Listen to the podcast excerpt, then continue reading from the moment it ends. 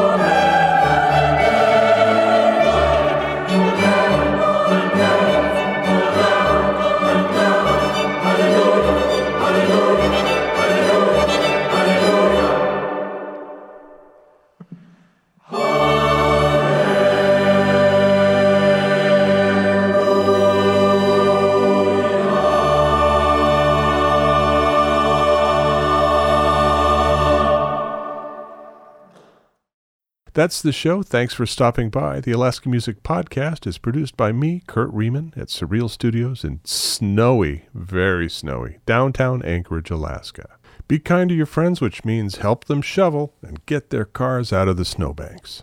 And until next time, stay warm with an Alaskan song in your heart.